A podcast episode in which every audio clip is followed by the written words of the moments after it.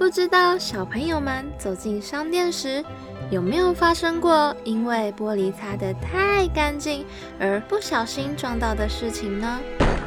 其实不止我们人会撞到玻璃哦，小鸟有时候也会因为玻璃太干净而不小心撞到。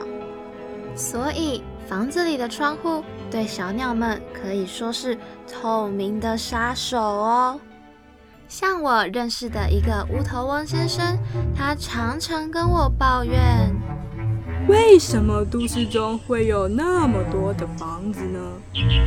每次乌头翁先生在城市里飞来飞去，飞来飞去，看见房子里不同的样貌，都好想进去看一看。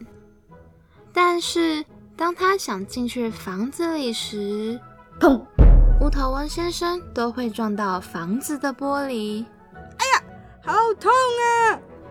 乌头翁先生摸着他黑黑的头顶，头昏脑胀的说：“哎，你撞到我了啦！”房子小姐凶巴巴的话才说一半，乌头翁先生居然就晕了过去。其他房子听见巨大的声响。便纷纷的前来关心。房子小姐，你没事吧？刚刚发生了什么事啊？是谁？谁欺负你了吗？房子小姐便和大家说明刚刚发生的事情。突然，有一个房子开口说：“哎，我也有被这只乌头翁撞到过，哎，我也是，我也是，我也是，我也是，我也是。”原来乌头翁先生已经不是第一次撞到房子们了。吵闹了好一会儿，乌头翁先生醒了过来。房子小姐严厉地说：“你为什么要飞这么近呢？这样很危险呢。”因为我从来都没有看过房子里的样子，想要靠近一些，但每次都会撞到玻璃。乌头翁先生委屈地说。于是，房子们想了想，想了想，便一起想到了一个好方法。如果天上有扇鸟类窗贴，就没问题了。房子小姐兴奋地说。